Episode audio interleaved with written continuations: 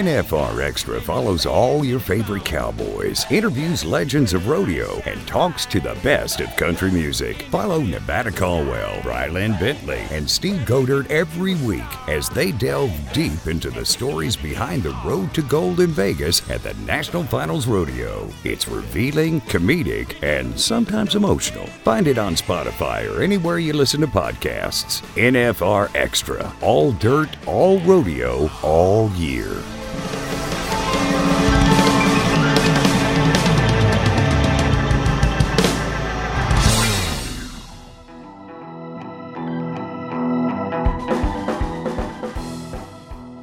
Think when we first came, you know, I I remember I was 11 years old the first time it was at in in Las Vegas, and uh, you know we left Oklahoma City, and everybody thought it was so successful there, and it had been. And uh, the fact that they were moving it when it had been so successful there, everybody was like, "Oh, we'll be back in five years." I can't, you know, I can't tell you how many times I heard that. Oh, don't worry, we'll be back in five years. It's a five-year deal, and we'll be back. And and we tra- and we moved to Las Vegas. It just became such an experience. It took on a whole life of its own. It went from being just you know the year-end national finals to this whole growing phenomenon that just kept growing. The money got better, the event got larger, television became bigger. The tourists that came from all around to come to this event, you know, they traveled farther, they came from other countries. It just it just grew within it took on a life of its own within the city you know i mean they they used to talk about how december was like the worst month in las vegas at one time and now that it's you know, become one of the best months, mainly because of the National Finals Rodeo. Well, that's a huge thing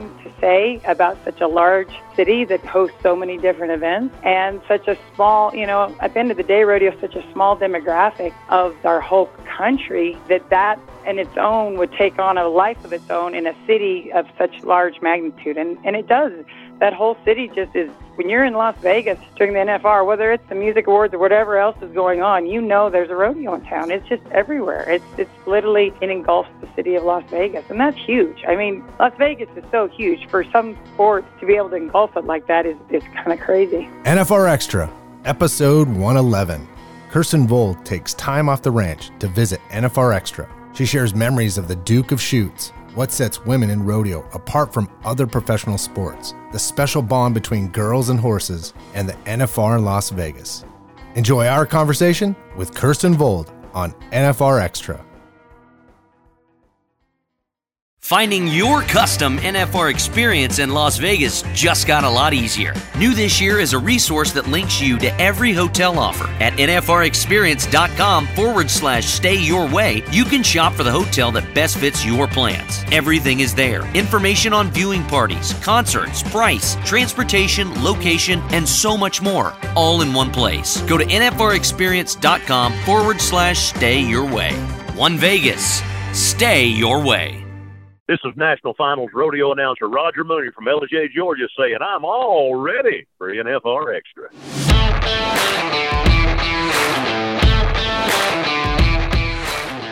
The youngest of six children, Kirsten started taking over the Vold Rodeo Company when she was 25 years old, and since that time has managed to build on the legacy that her Canadian born father began nearly six decades ago. Homeschooled until her freshman year in high school, Vold grew up on the road, ensconced in the life of the cowboy and the excitement of the rodeo. Kirsten now spends more than 200 days each year on the rodeo trail and oversees what is undeniably one of the leading rodeo stock companies in the industry today. Kirsten's greatest personal achievements is Painted Valley, a breeding stud whose accomplishments include six Wrangler NFR appearances, voted Best Saddle Bronc Horse of the 2009 NFR, and named PRCA Saddle Horse of the Year in 2010. In 2015, Kirsten Vold was inducted into the Rodeo Hall of Fame. Whether at the rodeo or the ranch, Kirsten's horses are her life, and she is committed to breeding and raising champions.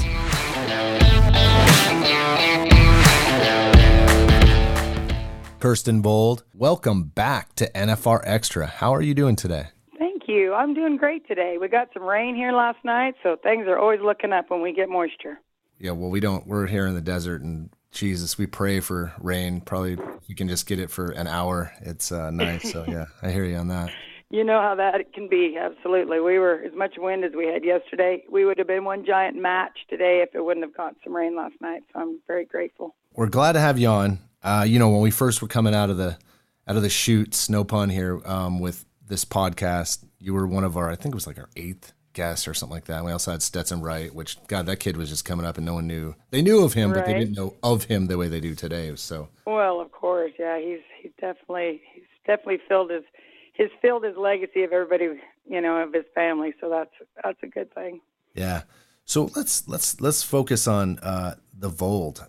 You know, not being the super historian rodeo guy, I learned a lot about the Duke of Duke of the Chutes, right? Who is this guy, and to you personally and to the industry, because obviously he's big in both worlds. The Duke of the Chutes was a nickname that was given to my father. Um, he Harry Vold, and it was given to him by Bob Tallman, actually the rodeo announcer, and uh, and that was just because of his likeness of to John Wayne, of kind of just the way he walked and his swagger and build, I guess, and stuff like that. And he'd be going back and forth in front of the chutes, and I guess that's where you know Bob Tallman with with the language that we know he has and the flair he has for words, he put that together, and then it just stuck. And you know, here we are decades later, and it's still you know it's still a, a notorious thing that goes along with his name, but. My dad was a, a major player in rodeo. He passed away in 2017 at the age of 93, but he was still chasing horses up until you know the weekend before his death. I mean, he he loved what he did, and he loved bucking horses. Um, he came from Canada and brought his business down to the United States, and uh, he participated in every national finals rodeo from the first one in Dallas in 1959 um, through 2016 was his last one that he was at. So, you know, it's it's great to have that as somebody to learn from and I appreciate all the doors that he opened for me. And, you know, whenever you follow somebody like that in this business, it's very important that you just don't want to do anything to tarnish the reputation that he has set up. You know, that's probably been my biggest challenge through life is you just want to make sure and, and stay to the standard that he set. And and I'm grateful for that because I see a lot of second generation people that have to live out their family's legacy. They have to try to be, you know, their dad was kind of a scoundrel, and so they got to try to do better than him so the people can trust them. And and I never had that problem, and, and so I'm very grateful for that. You said scoundrel. That's awesome. I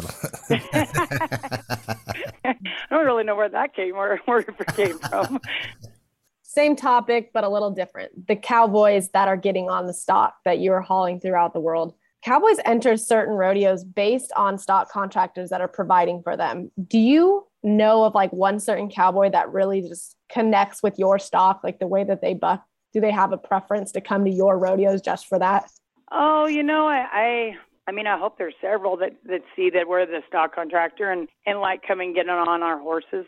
We try to be known for more rider friendly horses. You know, they, they kind of gone away from the era of the, they call them the stock contractor horses or the stock contractor bull. And, and those are the horses or the bulls that were hard to ride, but they bucked the cowboys off most of the time and the crowd cheered and, and they were, you know, those are, and, and we've had our share of them, don't get me wrong in the era of, of rodeo now where contestants are so hard to come by and there doesn't seem to be enough to go around to all the events that are going on at the same time you want to try to provide animals that guys want to come get on that they know that they're not if they're bareback riders they're not heavy so they're not strong and jerking on their arm. They're not likely to turn them out. These are all the things that you kind of the challenges that you have whenever um, you're trying to put together a herd that the cowboys want to come get on. And you know, I guess the first one that comes to mind, like I, we have a, we have a kid that grew up a couple hours from us, Logan Patterson. He's a bareback rider, and you know, he's always wanting to know. He's like, "Are you going to be there? Are you get, you know, where, where are you going to, what road are you going to?" And then I appreciate that because I know that he does like our stock, and I hope that he's not the only one that feels that way. He's just kind of the first one that comes to mind.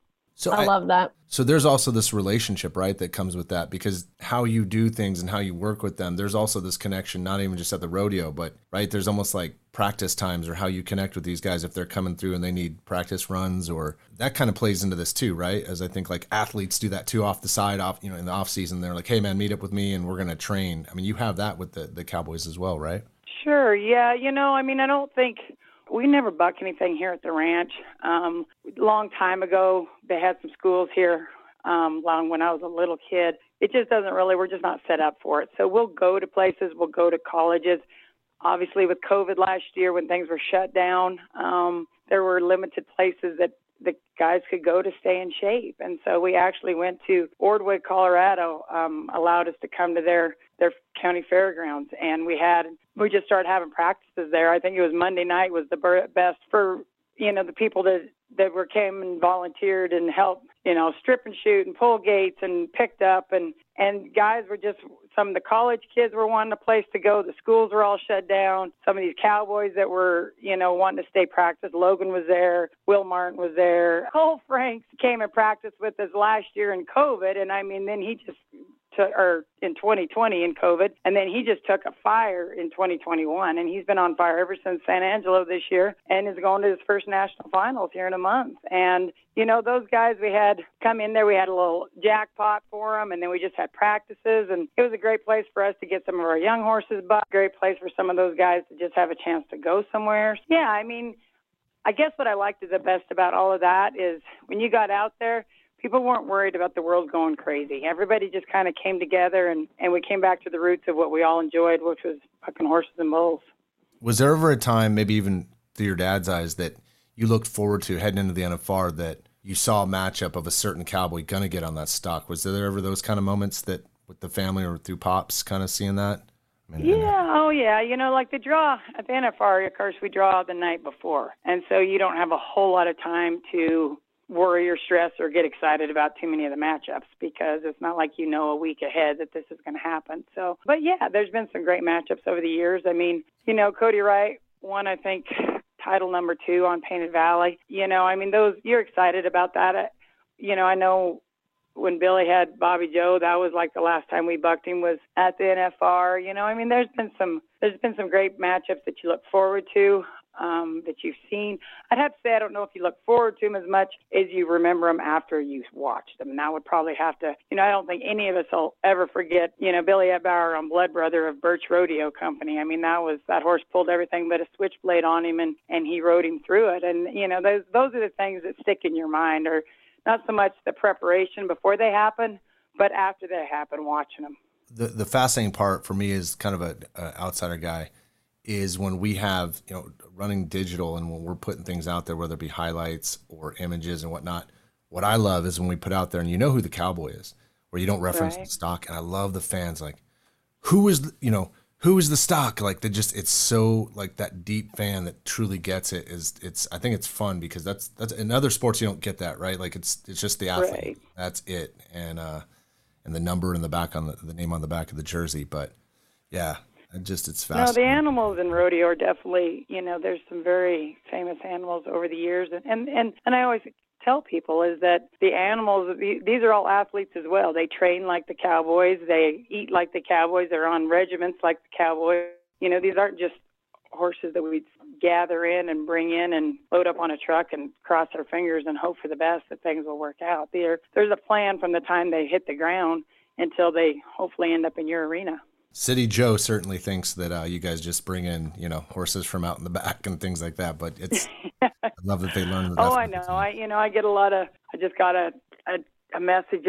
I think yesterday off Messenger or Facebook. You know, you get requests from people that are that still don't really understand. They're like, oh, you know, I have a horse that is bucking everybody off. I just need to bring him to a rodeo and pay. You know, you guys pay me to buck him or something. And I'm like, it doesn't really work that way, but but it is. You know, it's, there's a lot that people don't understand what the process of what goes into getting those animals to that level. And and the breeding and the genetics and now we're getting into cloning and flushing mares and you know that science has been brought into this. And anytime you bring there's more expense and and everything else but that's the only way that you improve the level of of competition. And you just look at the caliber of animals that'll be at the rodeo that in you know in Las Vegas in a month, and they'll be phenomenal. And uh, and that only happens because of so many different people working at it. Absolutely. You're listening to NFR Extra with our guest Kirsten Vold from Vold Rodeo Company. Let's take a quick break.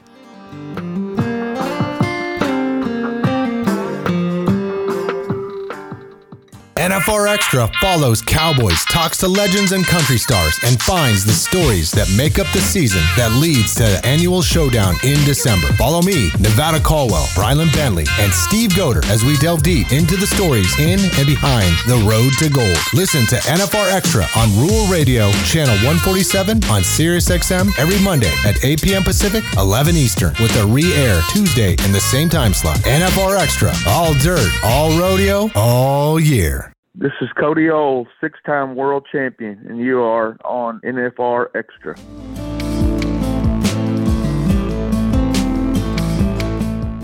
Kirsten Vold here on NFR Extra. Let's talk about women. Can you touch a little bit on that, on how women's in this sport are set apart from professional sports and, and also what ties them together? I mean, what, what's so unique about it? Well, you know, I guess, and I know that I've never really been hung up too much on whether my gender made a difference in what I did. But I will just say, as a whole, I think, you know, there's a lot more women in rodeo than people necessarily think there is. They just do jobs that aren't right in the spotlight. And, you know, like there's been rodeo secretaries and timers and, and wives of contestants and stock contractors that have been in the back feeding the horses, hauling the horses. You know, there's a lot of times these cowboys are flying all over, and the people that are getting those horses from one state to seven states over in 24 hours, that's the wives or the girlfriends or the mothers, or you know, I mean, there's there's a lot of female in this females in this business that don't necessarily get the recognition that they probably should or get or deserve. Um, you know, I've because of my position, I get probably more than I'm, you know, probably than more than I need. But um, you know, there's, I think that there's not really anything that you in our business that that you can't do because you're a girl. Um, uh, physically, you know, if I was to say what my weaknesses are compared to the other people doing what I do, it's obviously going to be physical strength because I'm never going to be physically as strong as the men that I work with. Even a weak man, even an out of shape man, is going to be, that's just genetics. He's just going to be born stronger than I am. And so, as far as things go, like if I would say the things that bother me or irritate me that I don't have, you know, in this business, it would be physical strength is never as strong, but you can always make that up in, in other things, or you just get somebody to help you do things. And I would say that it's definitely getting like you know as far as women getting more put in the spotlight. Absolutely, you know I think there's just roles opening up. A lot of rodeo committees, presidents. You know I'm a I'm I'm the chairman of our rodeo committee at the Colorado State Fair, and my subcommittees when I was working on this project, out of seven of them, six of them are females. You know, it just goes to show you that a lot of females just happen to take a a more detailed in charge role in a lot of times. And so I don't think that that's new. I just think maybe the opportunities have opened up a little bit more. And so then they just are being take women are taking advantage of them. Yeah, no doubt about it. I, you know, do you see like for instance, you see in other sports, you see women starting to play a little bit of football. I mean, they start off as a kicker, and then I've seen some gals play linebacker. And again, going back to your physical side, but man, there's some ladies out there that can cross over and have no problem throwing hits down or hitting it out of the park. Are you seeing a? Have you seen a little bit being in the business you have as long as you have? Are you seeing women jump on stock a little bit more, or is it still kind of the same of what you've seen? You know, I, I don't see a ton of it. Um, I will say we we did a, a PBR school with the PBR SPC Center here. Um, we did one about a week, 10 days ago, and then we've done one this spring with them. And some of their students that had come through were, were young girls. The, this spring, I know there was one, and then I noticed there was maybe two this fall. And and, and she, the one little girl was like 13. I mean, she was pretty young. She'd been younger. She'd been a boy, you know. And uh, and I mean, they, you know, they they put them on bulls that were set for her ability, but it was a full size bull. It was definitely you know, she definitely had a lot of try to her, and she kind of got knocked around on the first one, and she got a reride, and she sure took it, and really kind of got wrecked out the second time, and got back up. And so, you know, I, I don't think, I, obviously, the opportunities are there if you want to. Um, yes, physically, you're not really built as much for it, so you're going to have to work harder. But in anything you do, if you really want it bad enough, you just have to work harder to achieve it. Um, you know, I know that in several major sports like NASCAR, you know, I don't follow NASCAR. I know who Danica Patrick is. I don't know if that's if she's that good or she's just like the hottest one if that's the reason she kind of gets the most coverage or if they if there's a lot of them that are you know that I just don't know any of the other ones but she you see her a lot. Um I know that there's you'll see Nike commercials of different sports for um you know referees and stuff like that that you know first NFL referee that was a female and she was doing some so I mean I think that's all good. I just I'm, I'm not I think that you can do anything you want to do. I don't think you need to get hung up as to gender or anything else, but whether you're a man or a woman, or you just need to work hard and you got to try hard. And I don't think there's really any doors closed to you. You just have to maybe push a little harder to get them open. It's a definitely unique s- system out there that exists that you know we all dance around and.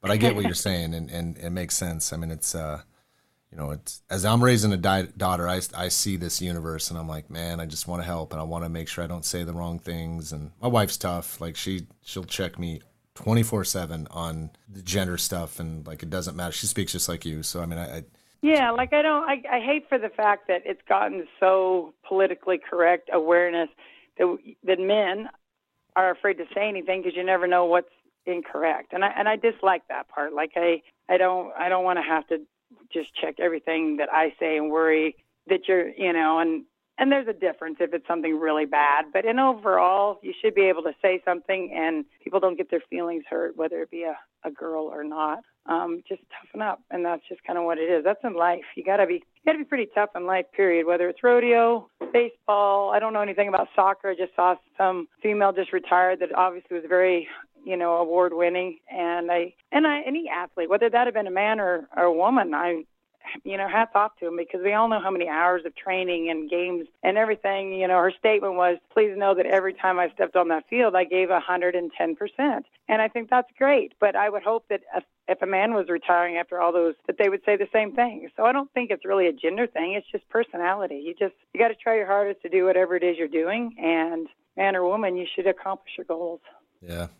You know, uh, so I'm into coaching, just kind of like sidebar this, but I coach my daughter's team. And what's funny is when we're playing games, you know, you get into the more competitive side and it gets heated, right? Like, I mean, and women is anything I've come across play when it really comes down to it, like the, the way they play, I mean, they may be a lot of brutal. Yeah. Hundred percent. Yeah. But what's funny is sometimes it'll happen because my daughter's small. She's good. She can hang. She's tough but she'll sure. get stomped on and I'll hear the gasps, right, from like, you know, like parents around there. Oh, sure. Then one Mississippi, two Mississippi, three Mississippi. What I hear next, get up, get up and go. You're okay. And you know who that is? Mom uh, in the back, yeah. just pushing and just like, you know, get over it. You know, it's like the same way we raised our son. It's the same way we raised her. But anyways. Absolutely. Just, and that's the best way to be. You know, you can't really you know, you, you just got to, people just got to be tough. And I don't care what the situation is, you know, emotionally, physically, whatever. You just, you got to kind of take the, the roll with the punches. And uh, you can't, you can't let something small or big knock you down because otherwise, pretty soon it, they'll stack on top of each other and, you know, you lose your confidence or you lose your momentum. And, and that's never good, no matter what you're talking about. This is NFR Extra, and our guest today, Kirsten Vold.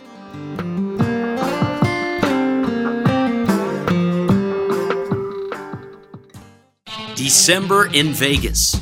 What does that mean? It's time for the Wrangler NFR and the Cowboy Channel Cowboy Christmas, the ultimate shopping and entertainment experience. Catch live shows on the Ariat Rodeo Live Stage, the Yeti Junior World Finals, autograph sessions, and much more. Open daily with free admission at the Las Vegas Convention Center. Visit NFRExperience.com for details. The Cowboy Channel Cowboy Christmas. It's all here. Hi, this is Jim Dewey Brown, General Manager of Prescott Frontier Days, joining you on NFR Extra.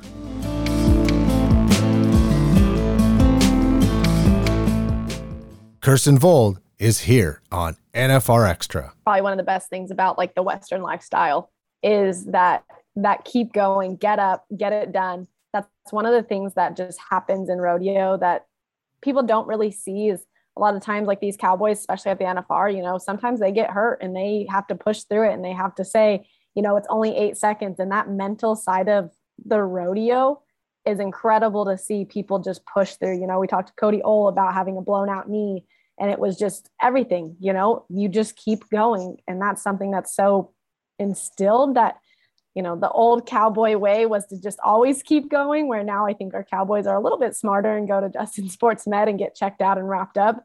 But it's incredible to see that commitment from this world. Yeah no i agree with you. And they, and they do. Like i i am constantly amazed by these guys and how tough they can be. And some of them you know aren't all very old or not very big. And and i mean they're um, I, I tell this. It's a funny story, and he wouldn't even really. Um, there's this bulldogger, and he sprays his ankle in Houston, and this has been probably I don't know ten years ago. And he was telling, and so he went into the Justin Healer room, and he's got his leg propped up, and he's sitting there iced on his ankle, and he's watching the screen, and there's this bull rider that gets bucked off, and then he comes out, or he rides or something, but he comes out, and he comes straight to the locker room and he strips down in that Justin Healer room, and he said he was black and blue from literally from his neck down, and he said. He, this kid weighed about 150 pounds, and he said he he literally was black and blue everywhere, and he just got off that bull, and he said I took my leg off my ice pack and I hobbled out of the room. He's like I was a little embarrassed, and I, we found out uh oh Wes Silcox, Wesley Silcox was the bull rider. We figured that out later, and uh, but that's the thing. I mean, you know, those guys ride hurt. So there's a saying: you can ride hurt, you just can't ride injured. You know, if you ride injured, you usually can't be your best, but you can mm-hmm. ride through pain, and uh, and they do it all the time. And you're right; it is commendable to see them power through mind over matter, and just they just they do it. And well, that uh, happens in other sports, you know, like remember the little Olympic girl that sprained her ankle and then went off and did the vault run and everything. I'm oh, sure oh, everybody remembers that from the U.S. Was Olympics that Simon? Years ago. I think it was, was Simone Biles. Is that Simon? No, it was a little blonde girl back. I mean, that's been quite a while ago. Oh. But she did the. You remember that where she yep. she was the last one to run and she sprained her ankle and she was the little. She wasn't even a star before that, but of course she became famous after that because she she powered. She was crying and everything else, but she went back and they and just off adrenaline alone and and did a perfect ten or did her vault run or whatever and couldn't even stand afterwards. But um, you know they won the gold and that was the big that was the big thing. I can't even tell you what town, what city, country it was in when they did that, but it was it was a big. It might have been Atlanta. Was it Georgia when they had it in Georgia? Yeah, I believe so. And you know that it wasn't just a regular little sprain. Like that was like a it, bad. It was a big deal. Yeah, like her yeah. ankle literally. Yeah, no, it was it, it was, was, a bad deal, but she powered through it. I guess my point is she powered through it. Like she just the adrenaline got her, and she just had one goal, and she had worked her whole life to come to that spot, and she wasn't going to let an injury stop her, and she didn't. You know. Yeah, pain is definitely it was, part of the process. Yeah, it was in Atlanta. Kerri Allison Strug Fischer. Yep. Yep, that yep. was her.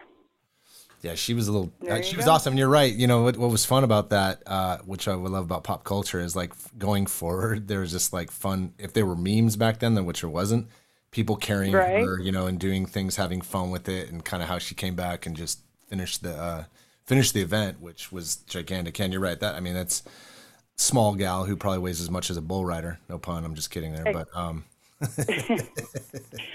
But I mean, you think about that. Like, I'm not even a, I don't follow gymnastics. I don't follow anything. But that stuck in my mind. And why did it stick in my mind? Because you watch somebody power through a moment and just be like, wow, like she didn't, she had one thing there and that was she was going to accomplish it. And she did. And whether you're talking about gymnastics at the Olympics or rodeo, the ninth round at the NFR, that's, you have to admire anybody that's willing to put such a mindset that they don't they feel no pain. They just are going to they're to, there to accomplish something, and they're there to do it. Yeah, we see it time in and time out. Uh, definitely during the NFR and then all through the season. Real quick, so really talking about the NFR, you you mentioned that your family's been a part of this process since day one with the National Finals Rodeo, and you know then obviously we came here in the mid '80s and things have just you know like a rocket ship. What what makes Las Vegas and the NFR so incomparable to anything that it's been before or where it's possibly going? Well, I think when we first came, you know, I I remember I was 11 years old the first time it was at in in Las Vegas, and uh, you know we left Oklahoma City, and everybody thought it was so successful there, and it had been. And uh, the fact that they were moving it when it had been so successful there, everybody was like, "Oh, we'll be back in five years." I can't, you know, I can't tell you how many times I heard that. Oh, don't worry, we'll be back in five years. It's a five-year deal, and we'll be back. And and we tra- and we moved to Las Vegas, and it just became such an experience. It took on a whole life of its own. It went from being just you know the year-end national finals to this whole growing phenomenon that just kept growing. The money got better, the event got larger, television became bigger. The tourists that came from all around to come to this event, you know, they traveled farther, they came from other countries. It just it just grew within it took on a life of its own within the city, you know. I mean, they they used to talk about how December was like the worst month in Las Vegas at one time and now that it you know become one of the best months and mainly because of the national finals rodeo well that's a huge thing to say about such a large city that hosts so many different events and such a small you know at the end of the day rodeo is such a small demographic of our whole country that that in its own would take on a life of its own in a city of such large magnitude and and it does that whole city just is when you're in Las Vegas during the NFR, whether it's the music awards or whatever else is going on, you know there's a rodeo in town. It's just everywhere. It's it's literally it engulfs the city of Las Vegas, and that's huge. I mean, Las Vegas is so huge for some sport to be able to engulf it like that is is kind of crazy. Yeah, that template too. That that's become a, a business template for Vegas, right? Like what happened with the rodeo and this whole experience side, and kind of showing that what what it can do, what Vegas can do for these let's call them these niche industries right. have these these Super Bowls, if you will, that it does it. We do it all the time. I mean, and, and it's to, mm-hmm. to your point when that dead time in December, what's happened is you we've discovered other models that work. Let's just I'm making it up in February or in hot yeah. July with the NBA Summer League. I mean, it's it's really kind of it, it started that process because there really wasn't that going on prior to that um, in Vegas. So I mean, rodeo in Vegas definitely amplify. Yeah, it really has. Like I was, I was listening.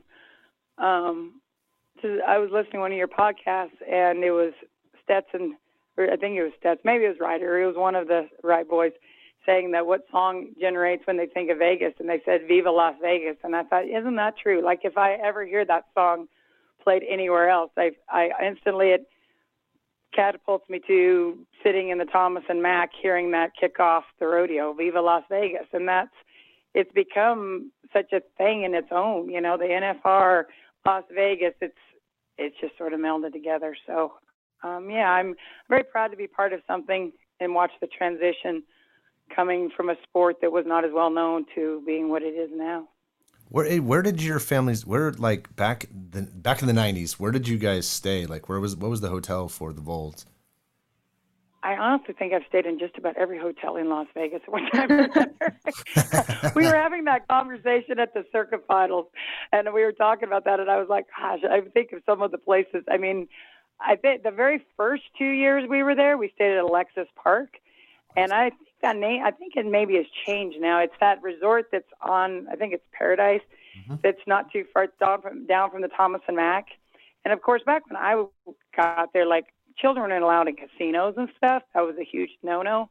And so the first two years we were there, they offered this um, special rate for the NFR people at Alexis Park of thirty dollars a night, and there was no gambling. And so a lot of people stayed there because there was like a full kitchen, and it was very, it was a beautiful place. It was a resort there, and and the big thing with no gambling is the kids could kind of run around and stuff and be free and not be under lock and key. And so we stayed there the first two years, and then the by the third year, they'd up the price, and so we, gosh, I, I don't know if the first place we stayed after that was either the Sands, because then we went wherever the convention was, the PRC convention, and I think it was maybe the Sands the first year, and then I remember we were at the Riviera for quite a few years, and then I remember staying at the, I remember staying at the Stardust, I stayed at downtown in the Golden Nugget, stayed at the Mirage, I've stayed at several places that have been condemned since since since then, been blown up or whatever else. We've stayed at Luxor.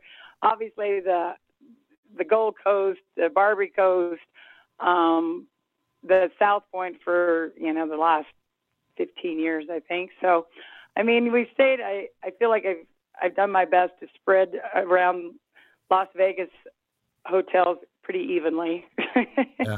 You know, you said Alexis Park. That actually is. It's across from today. It's now Virgin, but back then it was. Well, even I mean, Hard Rock didn't even. Well, maybe it was just being built back then. But yeah, that's a great place. I mean, it's uh, it's one of those gems that we have. Like they're almost like giant condos, right? That um. That right. Can, they were beautiful. Yeah, yeah it was beautiful. It was a lovely. You know, even as a kid, I remember it was. It was a very nice place to stay. That's cool. You've gotten to see Vegas go from zero to a million miles an hour uh, growing up coming here. That's awesome. It really has, you know, because we're always there for such a long period of time. You have a chance to experience, you know, everything. And when I came, Circus Circus was like the only thing offered for kids, and and now that's holy cow, that's such a that's just one stop. You know, there's been so many things that have been built for kids, and everybody's or you know obviously loosened up the guidelines as far as letting kids walk through casinos and stuff like that. So so that's good because it's made it a much more family oriented city, and you kind of had to, to for it to grow to the level that it is now. For tourism, people have to be uh, able to bring their families, or, or there has to be something there for the kids to do. It can't all just be, you know, um, adult entertainment. So they Las Vegas has done a good job of, of making it a more well-rounded opportunity for families. NFR Extra with our guest, Kirsten Vold from Vold Rodeo Company. We'll wrap up our conversation after the break.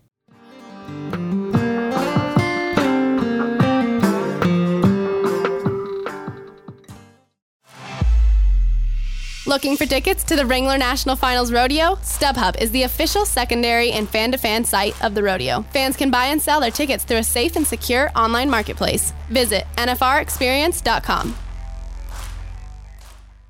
The Yeti Junior World Final. He is back in Vegas. From December 2nd through 11th, the next generation of rodeo stars will compete at the Cowboy Channel Cowboy Christmas, held daily inside the Wrangler Rodeo Arena. Visit NFRExperience.com for details. I'm Nikki Zachary, president of the Caldwell Night Rodeo, and I'm here with you on NFR Extra.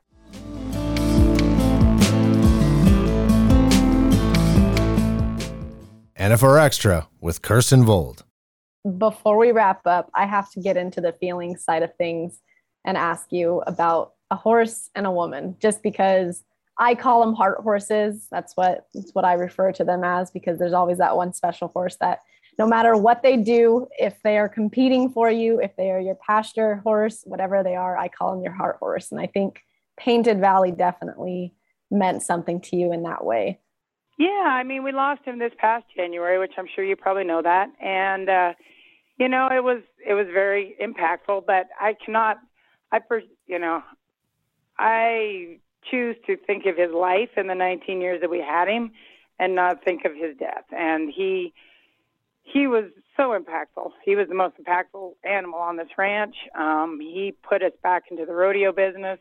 Our breeding program had kind of hit a slump he was just kind of a, a you know like I said several times he was pennies from heaven and he really was. I mean he came into our lives at a time we needed it. It was kind of a transition point whenever I was at a spot I was taking over more and more of the company, making more and more of the decisions. Um, and you know, we needed something to to take take us down a different road and he did all of that. It's and when you think about the fact that one horse could do all of that is you know, professionally, that's how I speak of him. Is he? I look out my window right now and I see all these cold, all these horses hiding out from the wind, and you know, 85% of them lead back to his bloodlines, and uh, and then I think about all the the things that accolades and and everything that he that he did professionally. Personally, yeah, I mean, he has he's you know, he consumed my life as far as being my friend. He was my buddy I was there when he was born. I was there when we weaned him off his mom. You know, he was. I was there at the end, and so anytime you have any great love story, there's a beginning, a middle, and an end, and uh, and and he'll always be that. He's he was a very his personality is what made him step out amongst other animals, especially because he was a bucking horse, you know, and and bucking horses are supposed to be wild, and and he kind of set the standard for it being okay for bucking horses not to be wild and people realizing that you could gentle them down and feed them horse cookies and they still could go out there and do what they wanted to do that it's not about them being mean animals it's about their athletic ability and and I take great pride in the fact that I think he opened all the doors for that and and put put animals and horses into a level where people realized that it was all of their genetics and not about their attitude. And so, you know, I think the great thing that's a gift that he gave to our sport as a whole.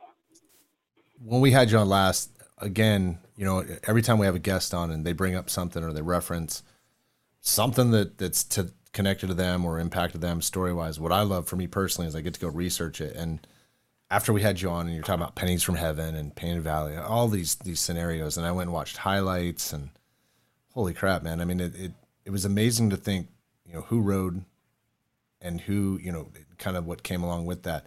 But when I think about when you talk about bloodlines and now you're raising new new ones, is there a there, there's who's next? Is there any that stick out right now that you're seeing that not not not a copy, not a duplicate of Painted Valley, but something that's as special coming from that scenario that you see that might be, you know, again, I, I will give you this reference. Every you know, people have, and, and I'm I'm not comparing dogs and horses, but pets in general. Sure you know, you have a dog. You know, I had a dog when I was little. I hated that dog, right? And then my wife and I got when we first lived together, we had a dog, and we loved Bailey. Bailey was with us for 15 years, and she passed away. Now we have Tank, and he's a meathead, but we have him for six years, and he's he hasn't replaced Bailey, but he's inserted himself within the other slot that maybe was missing for us, right? Um, or new, or he's created a new slot. Is there a new slot that's being created by some of these young ones that you're bringing up that came from Painted Valley? Yeah, the first one that comes to mind is Painted Fling, and he's a stud that we've raised that's obviously out of Painted Valley. And then he was kind of a he's kind of a, a little bit of a science project. Um, they cloned the great horse Spring Fling that Flying Five owned, that bareback horse, and Bronc too, but they cloned her, and so then his mother is out of that clone. They flushed that clone and placed it in a recip mare, and that and that is his mother. And so we've had him since he was six months old. Um, he was he was born at Timber Creek Vet Clinic in Canyon, Texas, and uh, I brought him home when he was six months old after we weaned him off his mom, and um, brought him here, and we've had him here ever since. And you know, he's he he is very gentle. Um, he's probably more spoiled. He's not as well mannered as Painted Valley was if I'm going to compare the two, which I, I try not to do because I don't think that's fair. It's kind of like comparing two kids. Um, but he's he's had a very good year. You know, they they won a lot of money on him. Um, took a lot of guys off this year. We'd anticipated he was going to go to the NFR. He was not selected, but that's here nor there. Um, I think that he's going forward. He's we just I bucked his colts the, for the very first time because they're four years old, and uh, this earlier this month, I bucked the first of his colts that we had on the ground, and uh, they all, you know, really had a good showing. So I have a lot of faith that going forward, he's going to help fill the void of that, you know, genetically. Um, personally, he's he's just like a pet, you know. He hangs out here a lot like Painted Valley did. He, like I said, he's not as well mannered. He's kind of a little more spoiled, and so you kind of have to. But he, he's very friendly. He's very loving. He sees you. He comes running up to you like a dog. So those are a lot of the same characteristics that his dad had. So he's definitely helped filling that void of of his dad's, you know, of losing his dad. He's definitely he'll never take the place of him, but he definitely helps fill that void. So I'm very grateful to have him. And going forward, you know, doesn't always have to be those bloodlines. Um, we've got, I don't have any other studs that I'm raising, but uh, you know, I've got some mares out there and stuff that who knows what what angle, what area that they'll go into. You know, they'll have colts that'll um, later on, hopefully, carrying on the tradition. Kirsten, this was fantastic having you on. I, you know, again, you came on when we first were breaking out with the podcast and figured some things out, and here we were able to dive in and I mean, again, you know, we, we talked about a myriad of topics here, which I don't think Bo or I, I were capable of doing uh, a few years ago when you were on here. So. Well, I've enjoyed the visit too. It's uh, I've enjoyed visiting with both of you, and I appreciate you guys asking me back on again. Yeah, absolutely, and uh, can't wait to see you in Vegas. Good luck, and um, and good luck with 2022. You know, obviously we got a lot more going on here with the rodeo universe, and things are just getting started. It seems like. No, I agree with you. Things are just picking back up, and I think rodeos Only getting better. Everybody had great crowds in 2021, and uh, I love the way that's going to go in 2022. All right. Well, God bless. Thank you for visiting us, and uh, we really appreciate this. Thank you. You bet. Thank you. Bye bye.